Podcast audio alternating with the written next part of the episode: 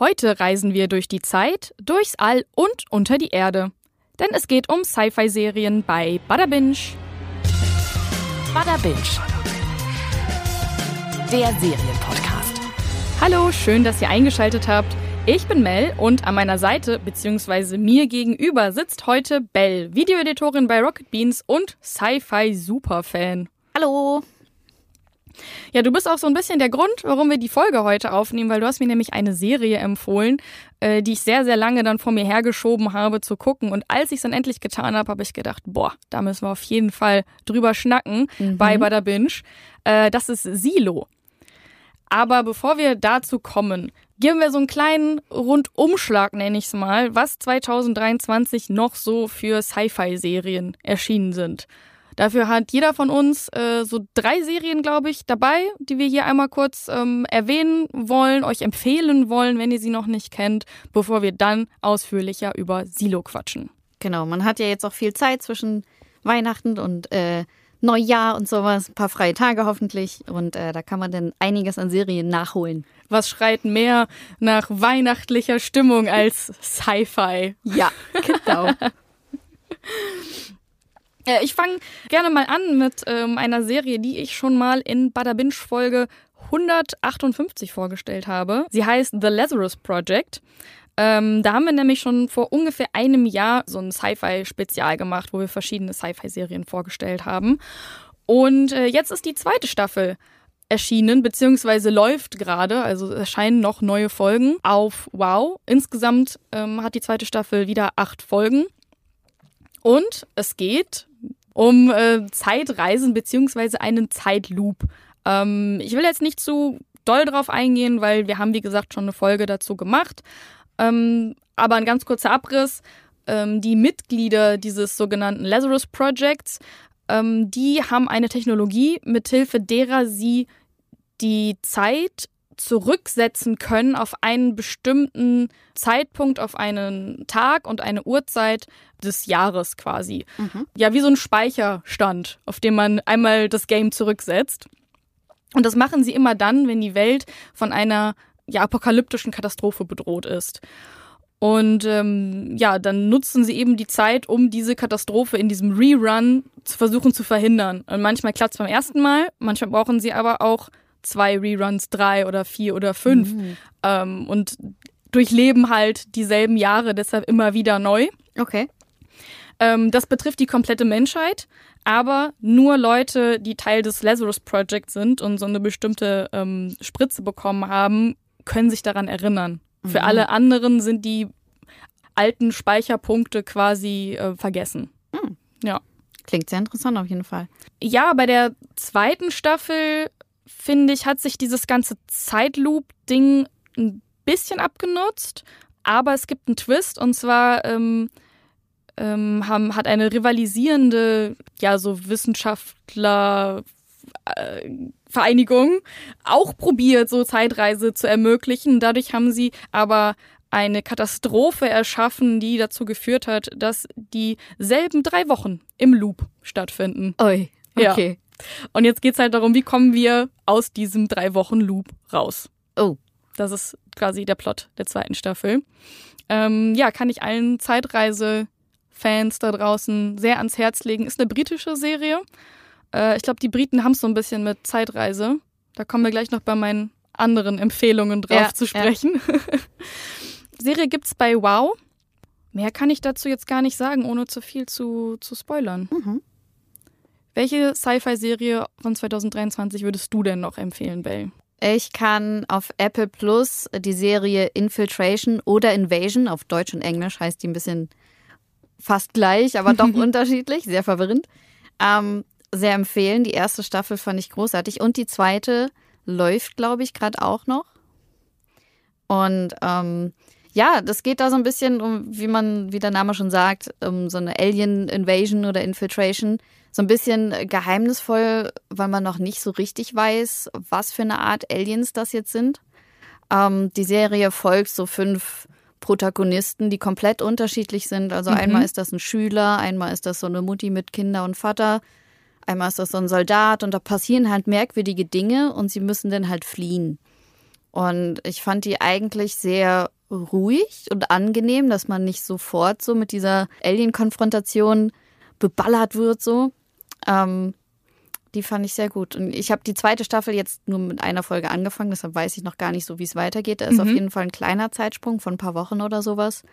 Ähm, Und das heißt, man sieht quasi, wie diese verschiedenen Protagonisten ähm, mit der Invasion umgehen oder Genau, genau. Und auch auf ganz unterschiedliche Weise. So der Soldat ist halt total, oh mein Gott, was passiert hier? Und diese Mutti mit den zwei Kindern ist natürlich erstmal so, ähm, oh Gott, wie beschütze ich jetzt meine Kinder? Mhm. Und äh, der Schüler ist so ein bisschen so, um, die sind unterwegs gewesen mit so einem Schulausflug. Und da passiert halt irgendwas ganz Schlimmes und der ist dann auch so, wird getrennt und so, oh mein Gott, was ist denn hier los? Mhm. Und diese Ahnungslosigkeit, ähm, Ja. was passiert hier übrigens, kommt sehr gut rüber irgendwie. Das finde ich ganz spannend daran. Ja, ich finde es auch total spannend, mal das von der anderen Seite zu beleuchten, als immer nur, ähm, ah, das Militär muss sich jetzt hier zur Wehr setzen, sondern Ja. was ist eigentlich mit den ganzen normalen Leuten während so einer Genau, Invasion? Ja, Genau, das äh, klingt sehr spannend. Auf Apple TV Plus, sagst du, kann man das gucken. genau. Okay. Das äh, kommt auf jeden Fall auf meine Liste für die Feiertage, würde ich sagen. mein nächster Tipp, auch eine britische Serie und es geht auch um Zeitreise. die hast du dir auch angeschaut. Mhm. Sie heißt Bodies, gibt's auf Netflix, alle acht Folgen. Ist aber auch ein Mix. Es ist nicht nur Sci-Fi, es ist auch ein Krimi. Und du warst erst total verwirrt. Was soll das denn hier mit Sci-Fi zu tun haben, als ich gesagt habe, guck dir das mal an. Genau, ich habe dir, glaube ich, sogar noch eine Nachricht geschickt mit einem Foto von dem Titelbild. So, Mhm. da ist halt einer aus dem 18. Jahrhundert mit dieser typischen, typischen Klamotten. Und ich so, hä, meinst du diese Science-Fiction-Serie?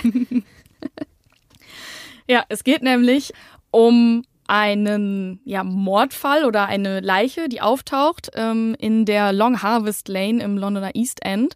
Und zwar taucht die einmal 1890 auf, dann taucht dieselbe Leiche 1941 auf und nochmal 2023.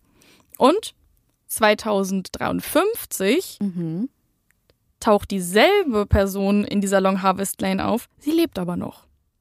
Ja. Und jetzt müssen vier Detektive herausfinden ähm, in ihrer jeweiligen Zeitlinie, ähm, was es mit dieser Person auf sich hat. Ähm, natürlich ermitteln sie jetzt alle mit den zu, mit den zu ihnen zur Verfügung stehenden ähm, Möglichkeiten. Das ist zum einen ähm, eben 1890 der Detective Inspector Alfred Hillinghead, der ein Foto aus dieser Gasse ähm, bekommt, wo eine Person drauf zu sehen ist. Diese Person ist aber ziemlich einflussreich, was dann dazu führt, dass ähm, erst sein Geliebter, weil er ist bisexuell, äh, was natürlich in der Zeit nicht so leicht ist, und dann später er für diesen Tod geframed werden sollen. Äh, 1941 ist es der Detective Charles Whiteman, der ähm, als Jude während des Zweiten Weltkriegs nicht so ähm, die, das leichteste Leben hat gerade, der sich neben seiner Tätigkeit als ähm, Detective noch ein bisschen Geld dazu verdient, indem er Aufträge ausführt für eine unbekannte Person, Mhm. ähm, eine unbekannte weibliche Stimme am Telefon und die sagt ihm, entsorg mal bitte hier diese Leiche für uns. Und 2023 ist es ähm, Shahara Hassan, eine junge ähm, Polizistin oder Detektivin, die auf die Spur von ähm, einem Jungen namens ähm, Elias Mannix kommt, der wiederum in der Zeit 2053, in der Iris Maplewood ermittelt, Mhm. plötzlich der, ja, wie sagt man, Oberhaupt.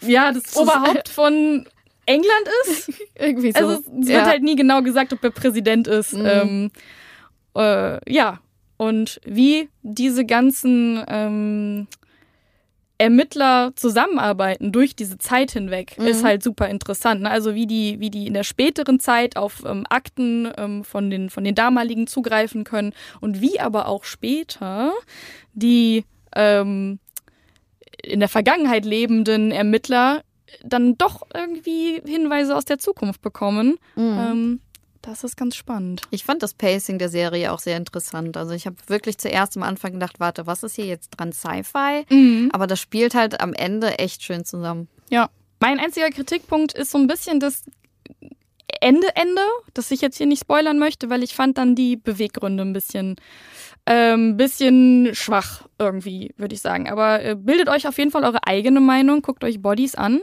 und ähm, schreibt uns das dann auch gerne mal zum Beispiel ins Rocket Beans Forum, äh, wie ihr die Serie fandet oder eben auch die nächste Empfehlung von Bell. Genau, äh, ich habe euch eben schon was von Apple empfohlen. Äh, Das lohnt sich nämlich richtig. Da läuft nämlich auch Extrapolations. Ich hoffe, ich spreche es richtig aus. Das ist eine klitzekleine Mini-Empfehlung. Das ist so ein bisschen zu sehen wie, nenne es jetzt mal ganz bold, ähm, Black Mirror mit dem Thema Klimakrise. Also ist das so eine Anthologieserie. Genau, also die Charaktere kommen zwar auch in anderen Folgen vor, Mhm. ich bin aber der Meinung, man kann die Folgen auch super außerhalb der Reihe Mhm. einzeln für sich gucken. Ähm, und zwar habe ich eine Folge im Spezifischen, die ich empfehlen möchte, und das ist Folge 2.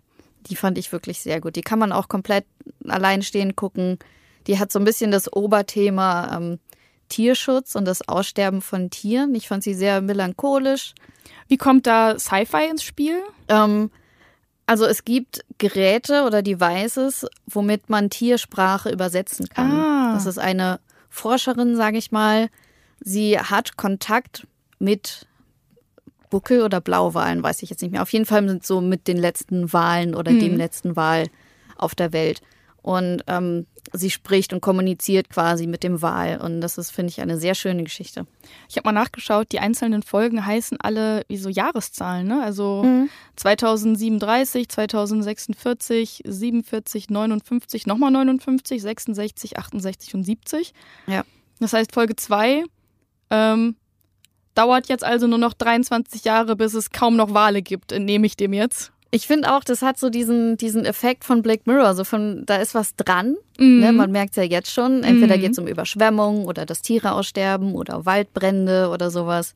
Und das ist halt alles so nah an dem, oh mein Gott, Mhm. wir stehen ja eigentlich kurz davor. Und ähm, ja, Spannend auf jeden Fall. Mhm. Ja, die nehme ich auch mit auf meine, auf meine Liste. Ja. Meine ähm, letzte Empfehlung aus dieser kleinen Empfehlungsrunde ist auch aus England und es geht auch um Zeitreisen. Wer hätte es gedacht? Ähm, ich scheine da irgendwie so ein, ein Spleen für zu haben. Es ist Doctor Who. Es ist das 60 Jahre Doctor Who Special. Es gibt Doctor Who seit sage und schreibe 60 Jahren mit ähm, natürlich wechselnden Hauptdarstellern. Der Doktor ähm, regeneriert sich in einen neuen Schauspieler. In diesem dreiteiligen ähm, Spezial zum 60-jährigen Jubiläum, was man übrigens auf Disney Plus gucken kann, das ist eine Besonderheit. Also ähm, früher war das wirklich schwer, Doctor Who irgendwo zu gucken und jetzt kam es wirklich immer zeitgleich auf Disney Plus als Premiere.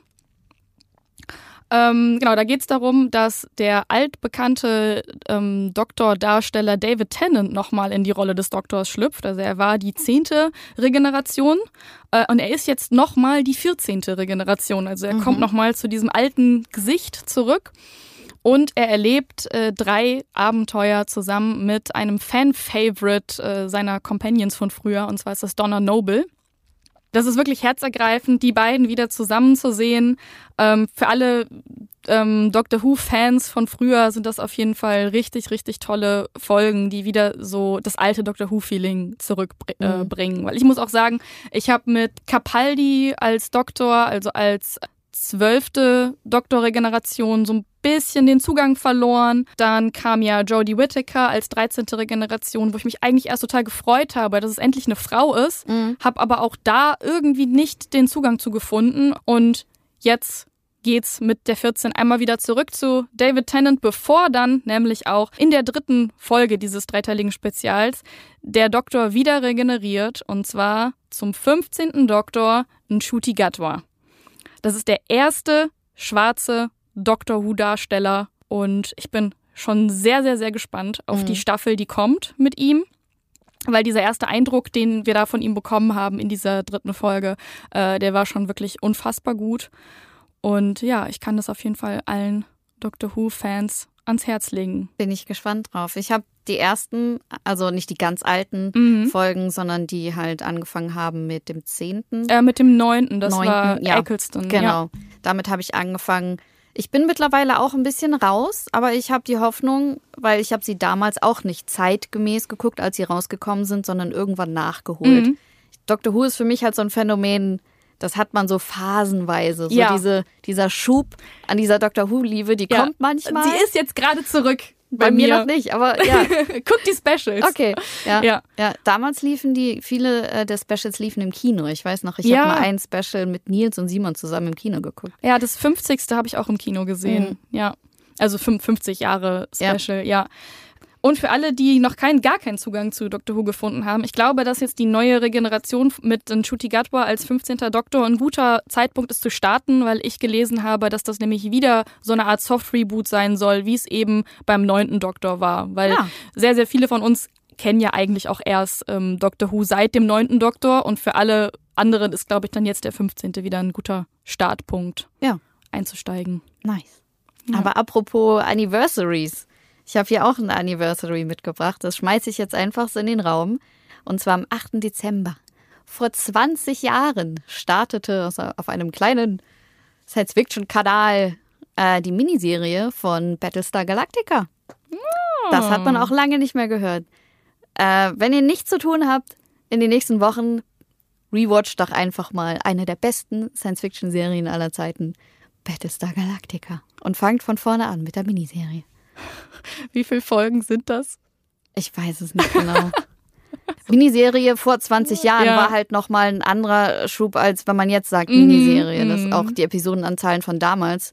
Da hatte ja eine Serie generell irgendwie immer so 20 Folgen oder 16 oder 30 oder so. Und jetzt sind es ja gerade mal 8 oder 10. Mhm. Ich hab's vergessen. Aber das war dann Miniserie, Staffel 1, Staffel 2, ich glaube, dann kam noch ein Film, Staffel 3 und dann noch ein Film und so weiter.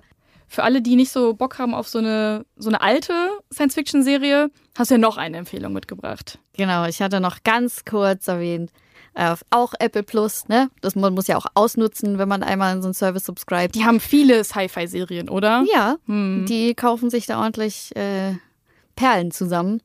Ähm, ist aber auch schon jetzt in Staffel 4, läuft gerade von For All Mankind. Ich finde die großartig. Worum geht's da?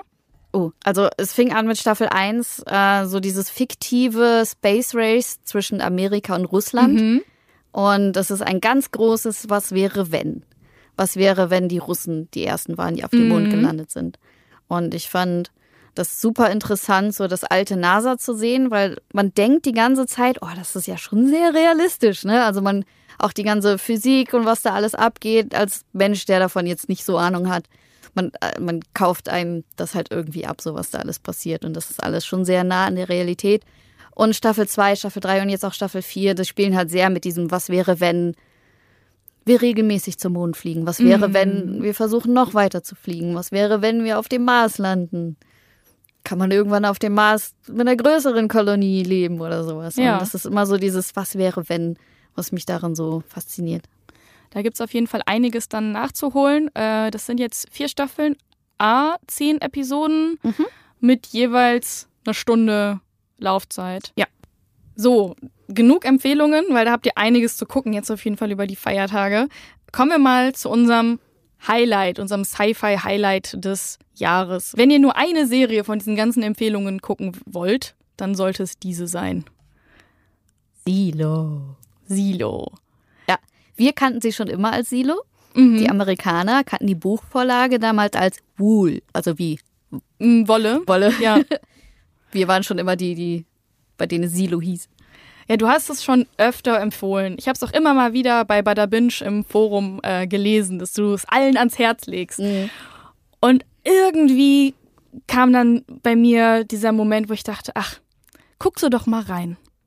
Und ich habe es am Stück durchgeguckt, Ah, super. konnte nicht aufhören. Also natürlich musste ich zwischendurch mal aufhören. Man muss ja auch noch andere Sachen mal, mal zwischendurch machen. Aber nach äh, einem verlängerten Wochenende war ich dann durch damit. Äh, sind auch zehn Folgen. Mhm. Ähm, auch immer so dreiviertel Stunde, Stunde pro Folge. Ähm, und läuft wie alles Gute eben auf Apple TV Plus. Genau. Worum geht es bei Silo? Genau, wollen wir vielleicht einfach vorne anfangen? So, das ist eine Buchvorlage und die mir übrigens ganz, ganz damals Nils empfohlen hat. Der ja auch eigentlich gerne hier bei dem Podcast heute Ja. dabei sein äh, sollte und leider verhindert war. Ich bin sehr dankbar. Äh, Das Buch äh, hat Hugh Howey geschrieben, der auch äh, viel mitgearbeitet hat an der TV-Serie. Das finde ich ist immer ein gutes Zeichen, wenn der Buchautor oder die Buchautorin mitarbeitet.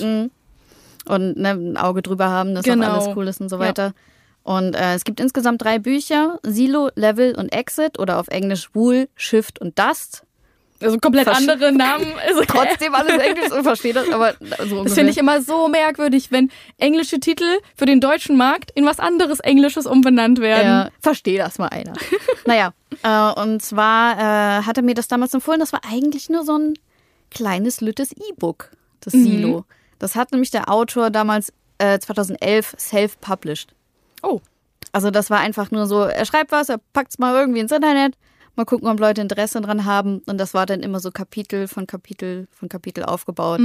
Immer so ein bisschen cliffhangerisch und deshalb habe ich mich auch gefragt, erkennt man das so ein bisschen in der Serie wieder? hat man es wieder erkannt, bevor wir über den Inhalt der Serie reden? So ein bisschen vielleicht. Ja. Aber ähm, naja. Ja, ich gebe euch mal eine kleine Zusammenfassung ähm, von der Serie. Und zwar spielt sie zu einer Zeit nach einer nicht äh, weiter definierten globalen Katastrophe, wo sich die überlebenden Menschen in ein unterirdisches Silo zurückgezogen haben.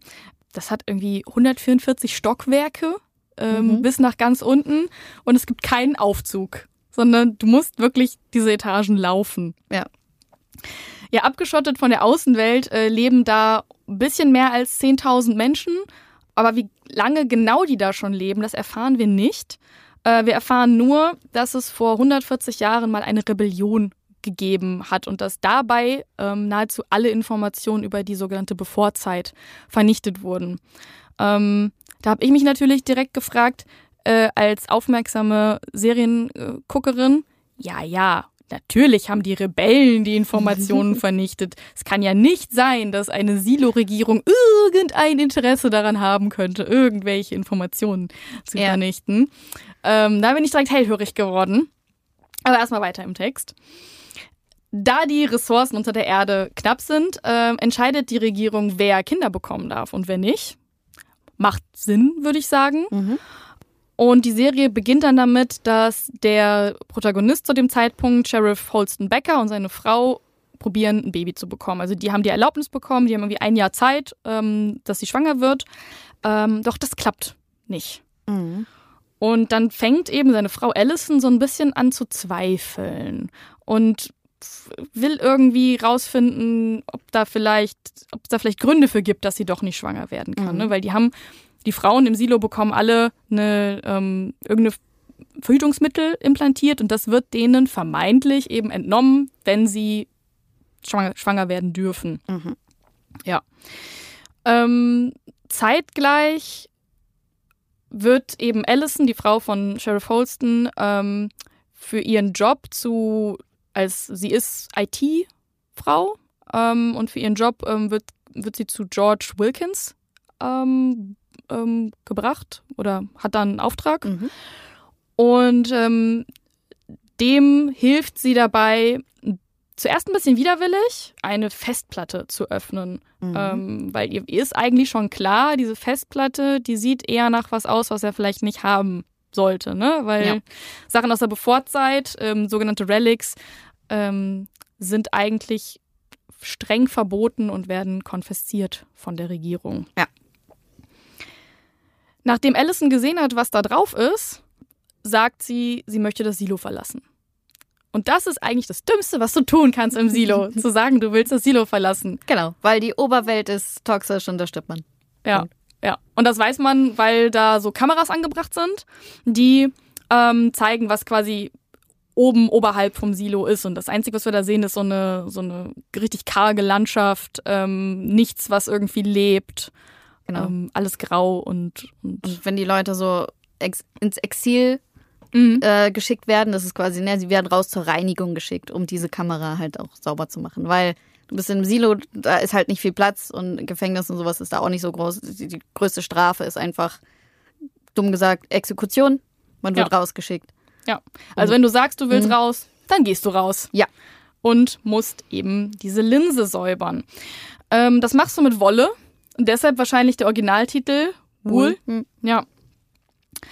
Und ähm, ja, dann haben wir eigentlich schon den ersten Zeitsprung in der Serie. Und ähm, der Sheriff ähm, Holston Becker muss jeden Tag auf dem Weg zur Arbeit an einem riesigen Bildschirm vorbeilaufen, auf dem man sieht, wie seine Frau eben nach der Säuberung vorm Ausgang des Silos gestorben ist. Ja. Und da eben liegt seit Ja. zwei Jahren. Mhm. Und dann geht's aber eigentlich erst richtig los mit dem eigentlichen ähm, Plot der Serie. Und zwar dieser George Wilkins, der diese Festplatte geöffnet hat, zusammen mit, mit seiner Frau äh, vor zwei Jahren, der stirbt.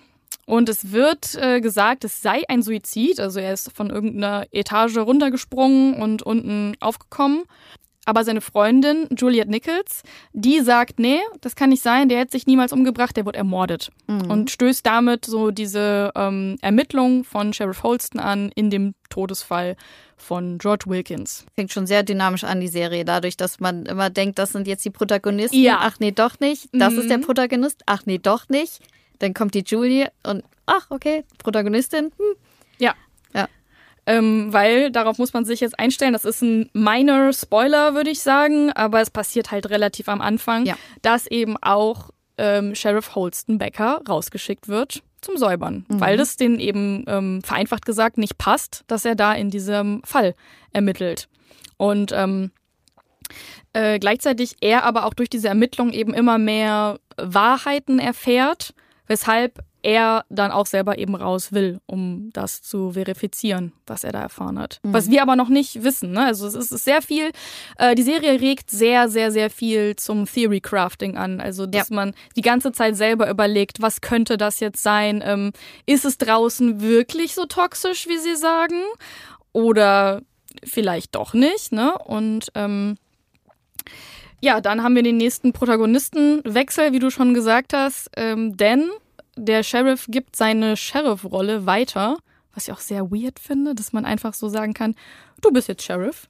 Also d- diese Juliet Nichols wird eben der nächste Sheriff des Silos, ohne irgendwann mal ähm, irgendeine Art von Ausbildung dazu gemacht zu haben, Ja. weil sie war eigentlich Ingenieurin und hat das, äh, den Generator des Silos am Mhm. Laufen gehalten. Genau. Ich fand die ganze Welt äh, von diesem Silo auch total interessant. Also man muss sich vorstellen, unten sind die Generatoren, da arbeiten die ganzen Mechaniker, das sind so wirklich so die, die in der Unterschicht, sage ich mal, in dieser Arbeiterklasse. Mhm. Und je weiter oben man arbeitet, desto wichtiger ist man so. Es gibt halt noch diese Regierung, es gibt die IT. Also es gibt da jetzt nicht unbedingt so ein richtiges Internet, eher so ein kontrolliertes Mhm. Datennetz und darüber herrscht halt diese IT und so weiter. Und ähm, wie gesagt, Beerdigungen finden statt auf der Farm. Die werden halt ne, unter den Gemüsebeeten verbuddelt. Und ich finde sowas immer total interessant, wenn man in so eine kleine, kompakte, komplett neue Welt reingezogen wird. Ja, mich hat das ähm, sehr an Metro erinnert, Mhm. ähm, den Roman beziehungsweise eben auch die Videospiele, wo sich die Gesellschaft in Russland nach einem, äh, einer Atomexplosion in die Metro zurückgezogen hat und da Ja. eben in den verschiedenen ähm, Stationen wohnen. Und da gibt's auch die Stationen, wo dann, ähm, die so ein bisschen prunkvoller sind, wo dann die, die, die in- einflussreicheren Leute leben Mhm. und dann gibt's auch andere runtergekommene Stationen, wo dann eben die armen Leute Ja. Hausen. Ähm, ganz so drastisch ist es jetzt hier nicht, aber man sieht schon Unterschiede. Ne? Also die haben alle zugewiesene Behausungen und die ähm, Wohnungen der, der Leute, die weiter oben wohnen, sind dann doch deutlich, deutlich schicker, würde ich Mhm. mal sagen. Wird aber auch immer darauf geachtet, dass die Größe der Behausung den, ähm, der Anzahl der äh, Bewohnenden entspricht. Ne? Also wenn eine Familie vielleicht ein Kind hat, was dann auszieht, dann wird auch die Familie in eine kleinere, in eine kleinere Wohnung ähm, Ja. gebracht, weil Mhm. Ressourcen sind knapp und Wohnraum ist eben knapp in diesem Silo. In der Buchvorlage, das war halt immer total, du hast, du versuchst dir so ein Bild zu machen, äh, wie das Silo so aussehen könnte. Und da wird ist immer die Rede von so einer großen Treppe, die halt immer im Kreis geht, dadurch, dass er kein Fahrstuhl ist und Mhm. es einfach hunderte Stockwerke äh, mit dieser Treppe und wie kriegt man denn Sachen von A nach B. Da gibt es dann auch noch die Träger, die dafür da sind, ne? quasi Paketboten. Ja, ich verstehe, dass es keine Aufzüge gibt. Das wird ja auch erklärt, dadurch, dass Mhm. das sehr ähm, Energie fressen würde, die sie eben ja nicht haben, weil der Generator eben nur eine gewisse Menge Energie produzieren kann. Ähm, aber warum gibt es keine Seilzüge? Du kannst doch mit Muskelkraft Seil, mit Seilzügen Sachen über die Etagen. Das stimmt, aber wenn da mal was runterfällt, ey, ouch. Ja, und da habe ich mich auch gefragt, warum gibt es denn keine Fangnetze? Also dieses Mhm. ganze Thema rund um den vermeintlichen Suizid, das wäre ja nie passiert, wenn es so alle paar Etagen mal so ein Fangnetz geben würde. Das stimmt, aber vielleicht ist das auch irgendwie, Muss man dann akzeptieren, ne? ja. Weil alles in allem, finde ich, haben sie diese Welt des Silos schon Mhm. sehr, sehr glaubhaft dargestellt. Also angefangen vom generell vom Set einfach. Also ich habe nicht das Gefühl, in so eine künstliche Stadt zu gucken, sondern Mhm. ich kann, ich glaube, ich kaufe denen das ab, dass das da so ein Silo ist, was unter der Erde gebaut ist. Ja. Die ähm, ähm, Behausungen, die Straßen, das ist alles sehr, sehr, sehr glaubhaft ähm, inszeniert, auch in so einem gewissen Maße der Abnutzungsgrad Mhm. entspricht dem, was ich, wie ich das so empfinden würde, Ja, ähm, ja. nach so, so vielen Jahren da. Auch die, die Gerätschaften, die sie benutzen, also zum Beispiel die Computer. Wir wissen ja nicht, in welchem Zeit, zu welcher Zeit das spielt, also wann wird das Silo gebaut. Die Computer, die sie da haben, sind alles Röhrenbildschirme ähm, mit so alten, dicken Tastaturen und auch das Interface ist so dieses typische grüne Schrift Mhm. auf dunklem Untergrund. Ich habe das in meiner anderen Podcast-Folge hier gesagt, dass mein Pet-Peeve ist, solche Interfaces in Filmen und Serien mir anzugucken, ob die Ah. gut gemacht sind Okay. weil es ja nochmal eine ein, ein ganz eigener Job ähm, ist, wenn du an so einer Serie arbeitest, solche Interfaces zu entwickeln, die Ja. In die Welt passen. Und wie sie Computer benutzen, ob Ja. die jetzt einfach nur wild auf der Tastatur rumhacken oder halt das irgendwie glaub rüber, äh, glaubwürdig Genau. rüberbringen wie ein äh, Mr. Robot oder sowas. Ja. Ja. Wo das tatsächlich Sinn ergibt, was die da tun. Ja, und das fand ich, haben sie hier auch sehr, sehr gut gemacht.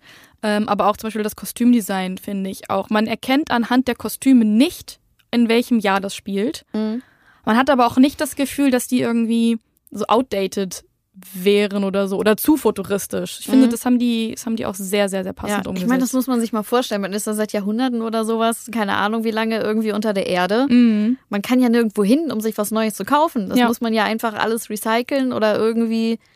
gibt ja auch die Situation, dass ähm, äh, Familienangehörige von der Protagonistin eben sterben und dann werden alle ähm, deren Besitztümer wieder zurückgegeben. Ja. Sodass dann halt jemand anders was damit anfangen kann. Genau.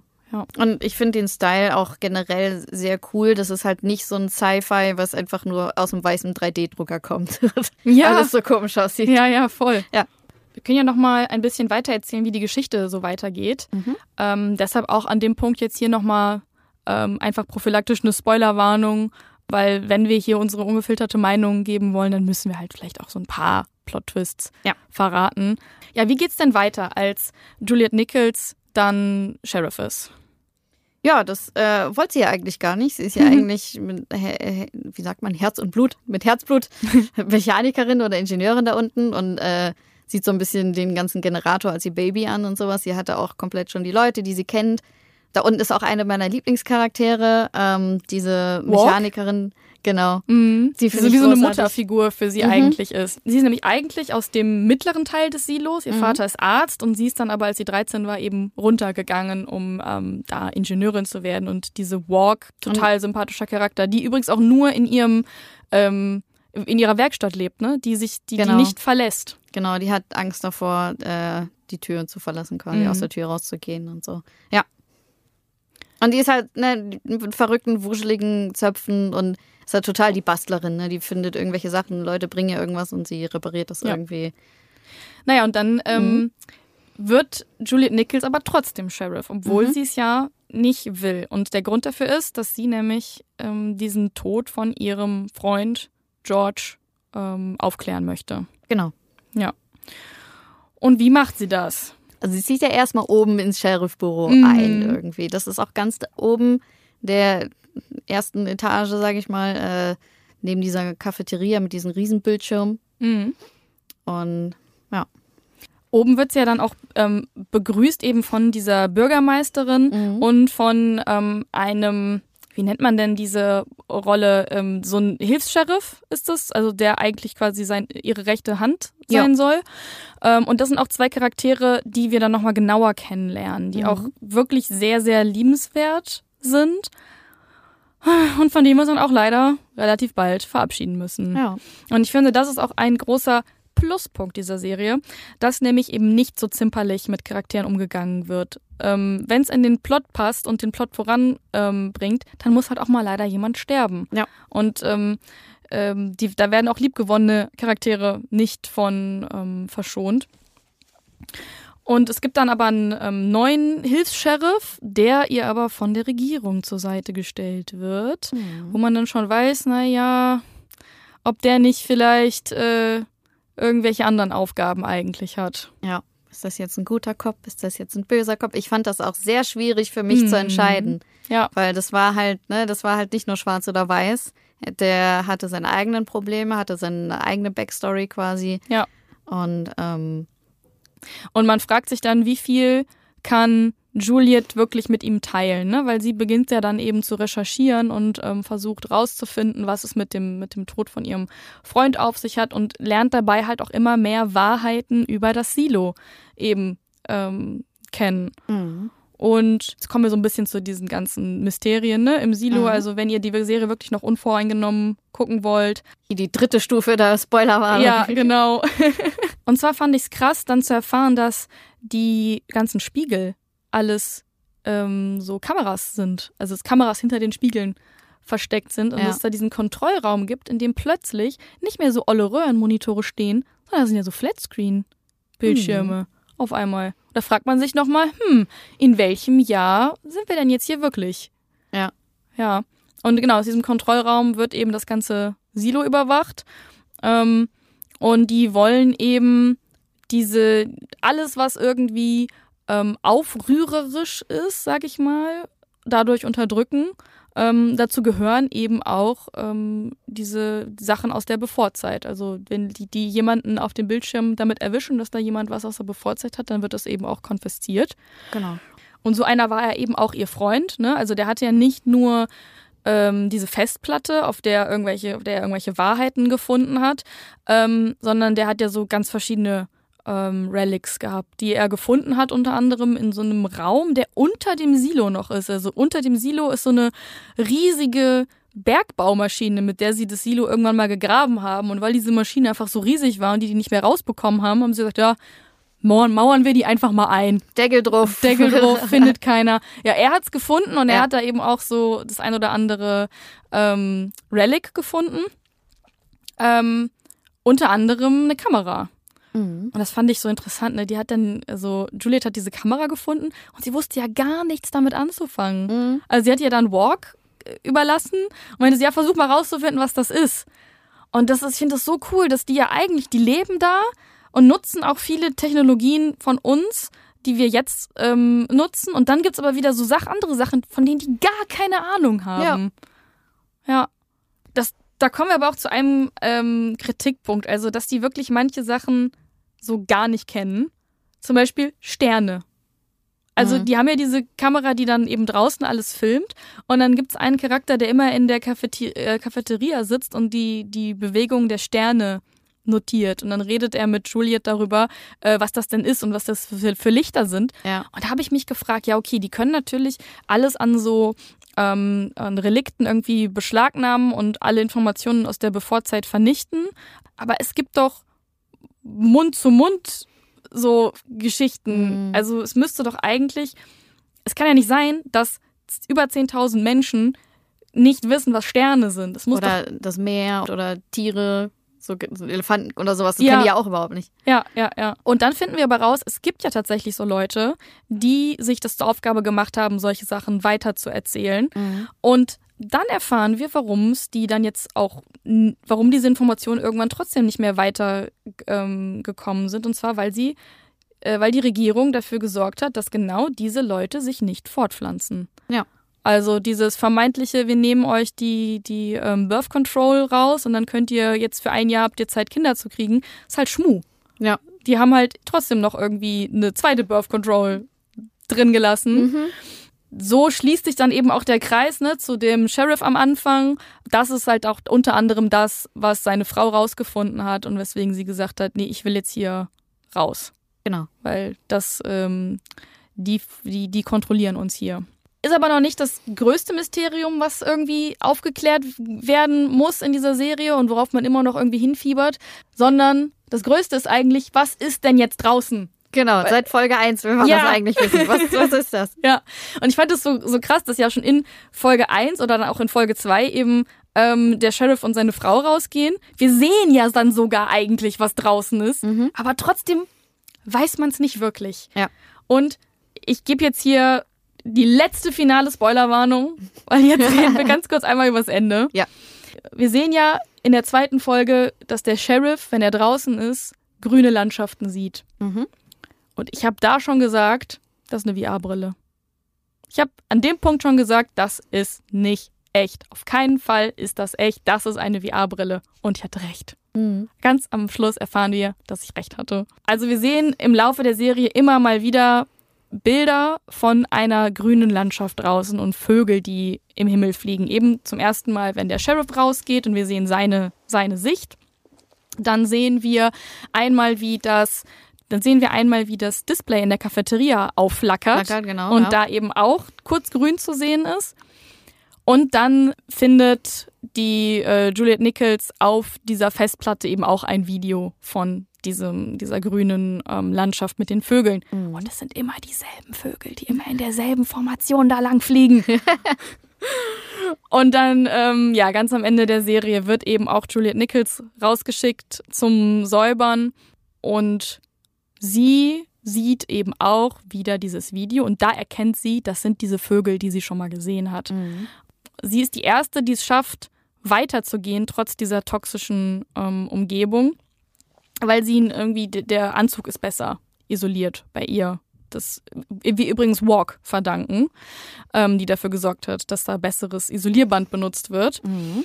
Und sie geht weiter und irgendwann bricht diese VR-Übertragung ab und sie sieht die Welt, wie sie wirklich ist. Und zwar ist sie wirklich so, wie sie die ganze Zeit dargestellt wurde, düster und ähm, karg und tödlich. Ja.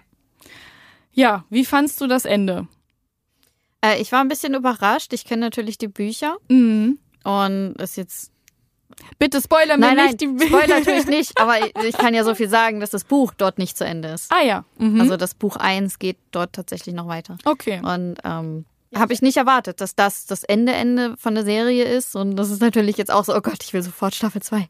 Ja, also ich habe mich ähm, während der kompletten Staffel gefragt, wie denn da eine Staffel 2 Mhm. funktionieren soll, weil ich dachte, das größte Mysterium, dieses, ah, wie, was ist es da draußen, das wär, war ja damit dann aufgelöst. Ich dachte, wie kann denn eine zweite Staffel dann noch spannend sein? Und Ich wir nichts. ja, wir sehen ja aber am Ende der Staffel, dass da noch andere Silos sind.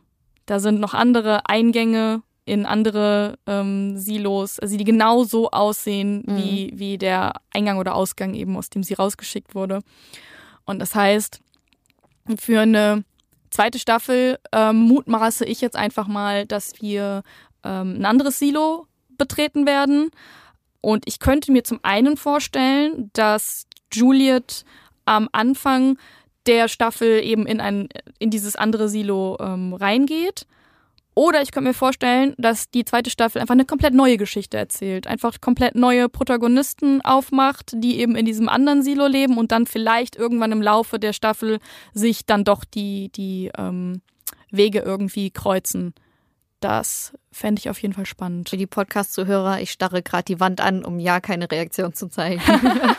Ich weiß auch nicht, ob ich bis 2025 warten kann oder ob ich vielleicht doch vorher die Bücher dann auch lesen werde. Ich kann sie empfehlen, auf jeden Fall. Ja, du sagst, als E-Book gibt's die.